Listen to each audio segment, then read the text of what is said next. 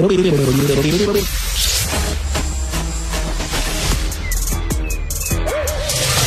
Bocoté. Il représente un segment très important de l'opinion publique. Richard Martineau. Tu vis sur quelle planète? La rencontre. Je regarde ça et là, je me dis, mais c'est de la comédie. C'est hallucinant. La rencontre. Bocoté. Martineau.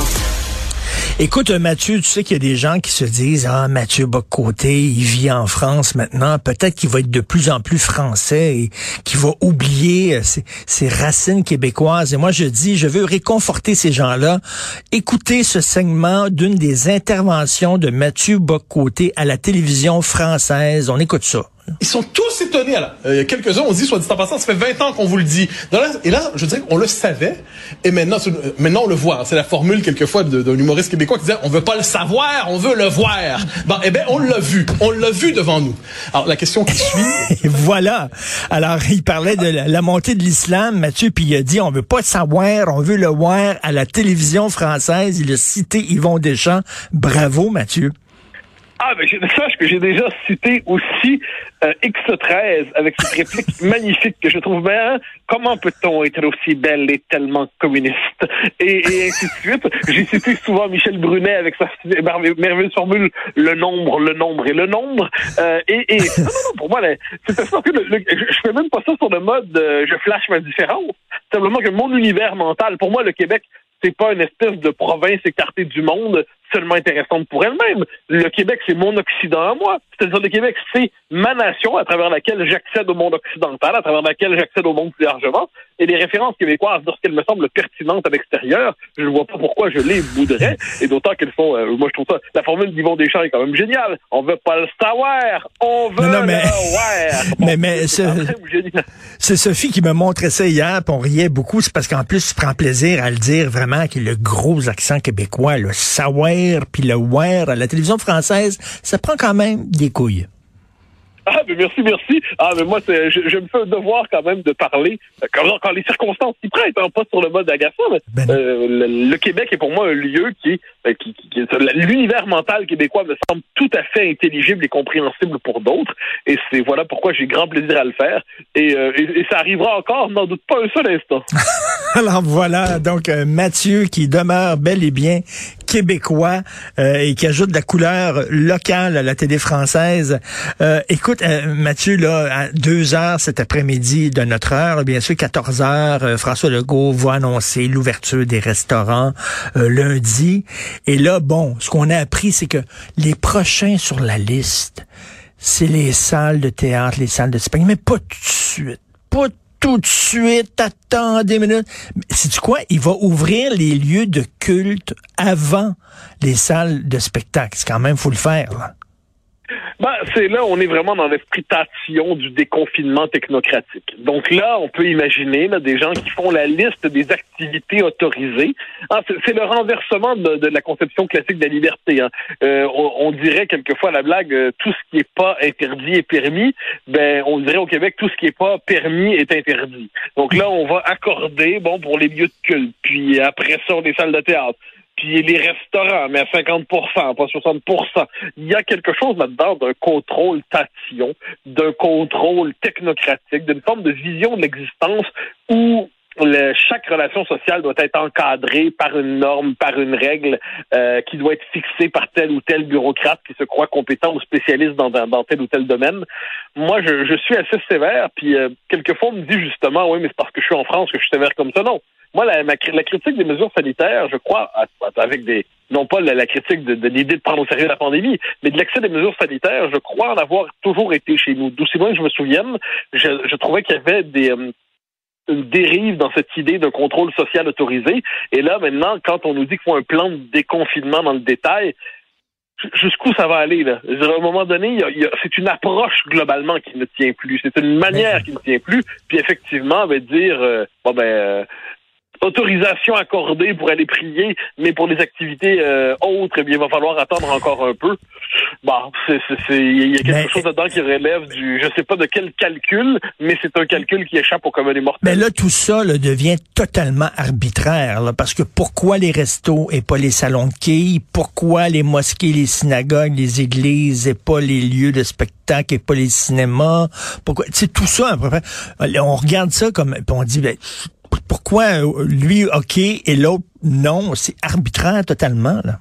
Ouais, ben exactement, mais ça, ça, c'est le moins important. C'est arbitraire. Et pourquoi c'est arbitraire? Parce qu'on entre dans une logique où c'est le principe de base, c'est le gouvernement, c'est les autorités qui vont décider ce qui est permis et ce qui ne l'est pas. Donc, ils se contentent pas de fixer un cadre large, quitte à, comme je dis, à resserrer le cadre parce qu'on est en pandémie. Bon, ça, on le comprend. Mais là, c'est qu'il faut avoir une espèce de vision réglée jusqu'au dernier détail. Puis avec la part d'arbitraire qui vient là-dedans, selon les préférences des uns des autres, selon les valeurs prêtées à la population à tort ou à raison, selon les segments de la population qu'on veut euh, qu'on veut ménager Mm. d'abord et avant tout. Et moi, je trouve que là-dedans, c'est une approche qui ne tient plus. Puis je le redis, c'est pas sur le mode euh, euh, parce qu'on l'entendait pendant un temps, ça, il faut euh, c'est terminé la pandémie, on n'en parle plus. Non, non, non, non, non, personne ne dit ça. Mais il y a manifestement une certaine manière d'aborder les mesures sanitaires qui ne convient plus dans les circonstances. Puis oui, c'est arbitraire. Pour moi, c'est bureaucratique, c'est technocratique. Et en dernière instance, le prix à payer pour tout ça, c'est une exaspération populaire telle qu'elle pourrait, elle pourrait demain entraîner une forme de, appelons ça une désobéissance civile qui ne dit pas son nom. C'est-à-dire globalement, mais les gens s'en fichent désormais. Ils s'en fichent. On est des Québécois, on va pas faire la révolution. Mais chacun va décider sur un mode personnel de dire ça me concerne plus. Écoute, il y a la fameuse euh, pâtissière, tu as vu ça, là, qui est une Française établie euh, au Québec, euh, qui a décidé d'ouvrir malgré tout. Et puis, ben, les gens sont assez sympathiques à sa cause. Et même aujourd'hui, dans, dans le très sérieux devoir, Michel David qui écrit là-dessus en disant, ben écoutez, c'est très difficile de pas la comprendre, cette dame-là, parce qu'elle dit, comment ça, moi, j'ai pas le droit d'ouvrir, alors que les McDo et euh, les, les grandes chaînes de ce monde ont le droit d'ouvrir, elle aussi, s'en prend à l'arbitraire, là. Des, Oui, des oui, oui. Puis surtout, à un moment donné, on a vu, hein, moi, ce qui m'a frappé dans la, dans la pandémie, c'est que c'était paradoxalement la, la chance des, des, des, des très, très gros, des très, très grands. On pouvait pas aller au coin de la rue pour acheter une paire de bottes, mais on pouvait se commander une paire de bottes sur un site Internet. On pouvait pas aller à la, bon, tel, tel commerce, mais on, si on le commandait sur Amazon, ça, ça allait. Donc, les... hum, Là, moi, je vois pas le début d'un corps de victime de conspiration là-dedans. Là. Je prends la peine de le dire, c'est nécessaire. Mais c'est simplement que dans cette crise particulière, certaines tendances de l'économie l'ont emporté sur d'autres. Puis là, ben, le petit commerçant local, il se dit, mais là, un instant, c'est quoi cette affaire-là? Là? Ça marche plus. Puis moi, depuis le début, je dis, le commun des mortels, il n'est pas fait pour gérer une pandémie. Mais il est capable de remarquer quand des mesures sont contradictoires et absurdes. Puis là, je pense qu'on arrive à ce moment où on fait l'expérience de l'absurdité. Oui, tout à fait. Non, euh, c'est, non, non. et entre, on va, on va voir ce qu'il va annoncer euh, euh, à, à 14 heures. Mais euh, à un moment donné, les gens vont se mettre à décrocher. Là, il y a des gens que je connais qui, qui étaient, qui respectaient à la lettre les consignes et que eux-mêmes se mettent à décrocher. Et tu sais, je regarde la violence des messages que je reçois. Je parle à d'autres chroniqueurs, que ce soit Félix Séguin, Joseph Facal, Sophie, tout ça. Les, les messages qu'on reçoit sont extrêmement violents. Et je me dis des fois euh, que ça prend pas grand-chose pour qu'une euh, une société dite civilisée bascule. Tu sais, on regardait la Yougoslavie et pendant des années, c'est des gens qui vivaient euh, dans la plus grande quiétude, des voisins qui s'invitaient à souper, qui se rendaient mutuellement service et qui du jour au lendemain se tirent dessus avec une carabine. Je dis pas que c'est ça qui arriverait, mais donne une coupe de mois encore dans un régime de confinement et écoute, des fois c'est un petit la civilisation. On prend ça pour acquis. Ah, ben mais- oui. Non, non, mais je, je vois aussi la colère. Puis surtout, il y a des gens qui perdent contact avec le réel. Euh, je reçois, comme tous les chroniqueurs, je devine, euh, beaucoup de messages de gens qui me disent Tu nous as trahis Et c'est quoi le Tu nous as trahis C'est euh, tu soutiens les mesures du dictateur sanitaire Legault.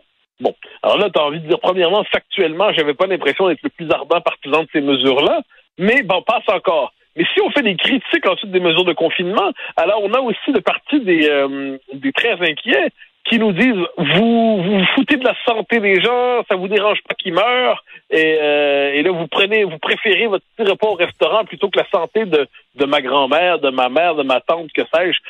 Là, on dit là, on perd le contact avec le réel. C'est-à-dire qu'on a une forme de il y a un écrasement de la raison.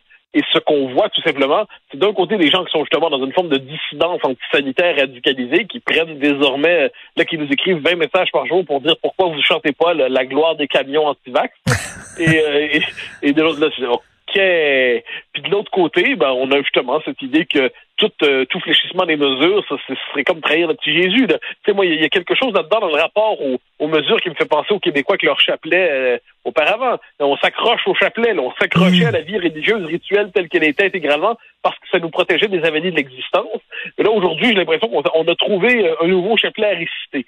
Mais à travers tout ça, moi, je, je mise sur un Québec qui, est celui que j'aime, hein, c'est-à-dire un Québec à la fois moderne, puis enraciné, puis un Québec qui a le sens de ses libertés, puis qui le sens du collectif. Il me semble qu'on n'est pas plus fou qu'ailleurs, qu'on est à peu près capable de gérer ça.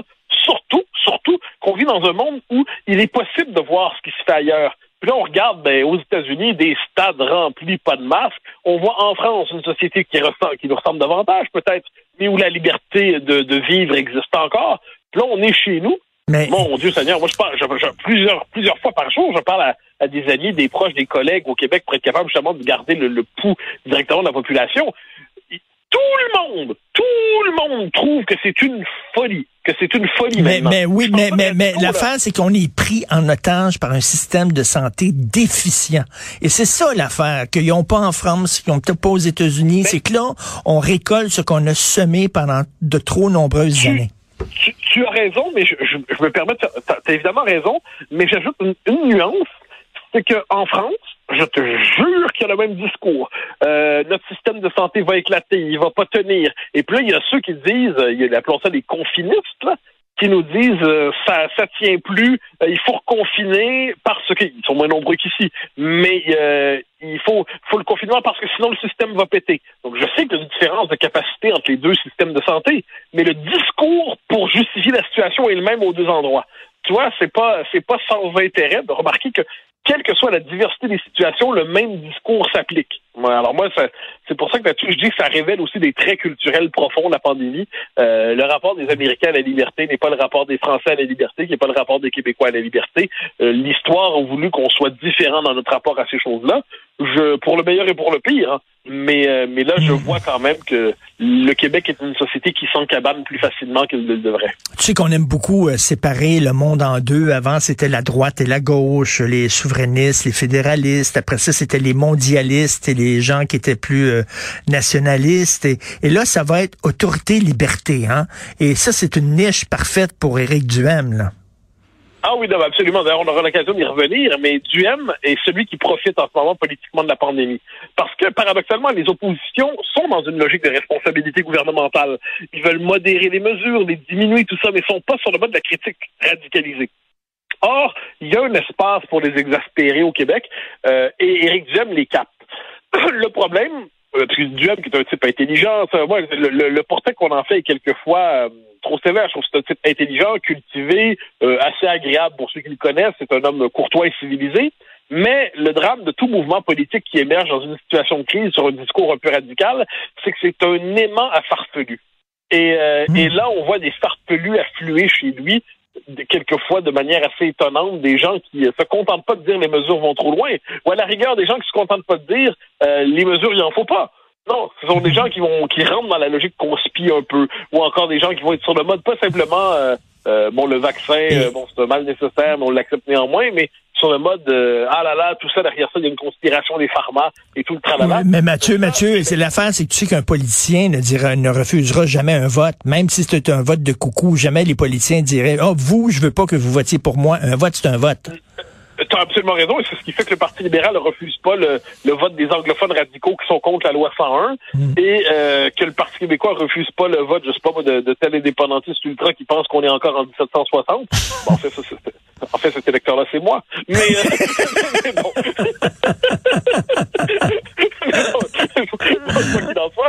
Donc, il y a euh, chaque parti a ses coups. Une fois que c'est dit, une fois que c'est dit, je pense que Duhem a tout intérêt, euh, s'il veut croître, à être capable d'envoyer un message en disant les mesures sanitaires, non, parce que c'est son discours. le vaccin, oui. le vaccin. Et ça, je pense que s'il veut pas du vaccin généralisé, au moins, au moins qu'il plaide pour le vaccin obligatoire, par exemple, pour les enseignants, pour les infirmières, pour telle ou telle catégorie de la population en situation de comorbidité. Donc, il doit avoir un discours sanitaire responsable qui lui permettra ensuite de dire qu'effectivement, sur telle, telle, telle mesure, ça ne tient pas. Mais sinon, il va, ça va être, comme je dis, un rassemblement de farfelus. Puis le résultat, c'est que lui-même ben, aurait été une espèce de petite dans la pandémie.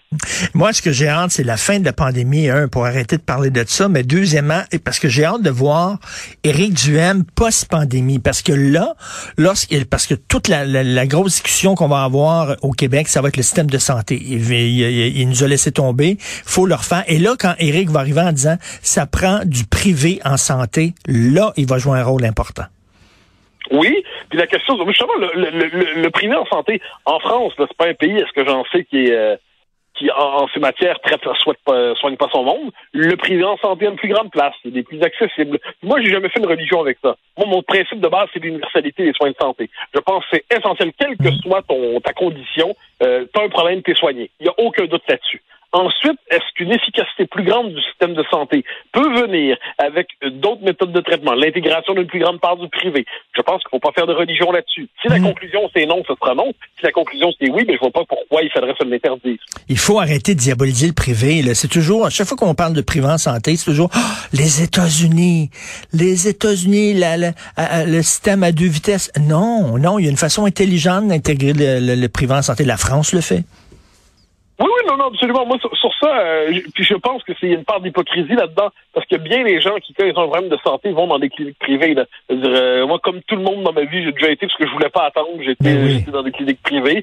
Euh, puis je, je, je, je, suis persuadé que ceux qui me diraient Ah là là, t'as osé faire ça, ne se sont pas interdits de le faire aussi un jour. Ensuite, ensuite, c'est évident que le système de santé peut pas s'occuper, le, le, privé peut pas s'occuper de tout ce qui s'appelle les cas lourds d'une manière ou de l'autre. Mais si on doit réaménager le système pour le débureaucratiser, le rendre plus efficace, donner plus de marge de manœuvre peut-être au privé pour faciliter l'accès aux soins, moi, je fais pas de religion là-dessus. Mon seul critère, c'est l'efficacité de la chose. Je suis ni pour ni contre le privé. Je suis pour un système efficace qui, s'il doit intégrer une part de privé, parfait, j'ai pas de problème avec ça. Si ça, ça, ça vient de surcharger, ben alors ce sera pas une bonne idée. Mais cette espèce de pragmatisme dans le système de santé, il semble qu'il y a un domaine où on ne doit pas faire d'idéologie, c'est bien celui-là. Tout à fait. Ben merci. Et tu sais, là, bon, tu viens de citer Yvon Deschamps à la télévision française. Tu sais que maintenant la barre est haute. Le on attend tous que tu cites Elvis Gratton. Le jour où tu vas citer Elvis Gratton à la télévision française, moi je fais, Quelle je phrase? fais. Quelle phrase? Et, non, il y, a des défis, ça se lance. Quelle phrase je devrais citer? Ben, ne serait-ce que les Américains, eux autres, ils l'ont l'affaire? Quel, quel tu voudrais citer, La prochaine fois que je parle de l'Ukraine, je vais dire quelque chose comme ça. OK, si, si tu fais ça, là, on nomme une rue à ton nom, la rue, la rue Mathieu Bocoté. Oui, un Chinois. J'ai toujours, j'ai toujours, OK, d'accord, on va trouver. On va trouver. Donne-moi une semaine ou deux. Tu sais qu'Antonine Maillet demeurait sur la rue Antonine Maillet. Qui sait, peut-être Mathieu Bocoté va demeurer sur la rue Mathieu Bocoté. On sait jamais. Et ensuite, on va... Oh, je pourrais ensuite me vautrer dans les délices du narcissisme. Salut, bonne journée, Mathieu. Bye. Bye, bye. Les autres, ils l'ont l'affaire, les Américains.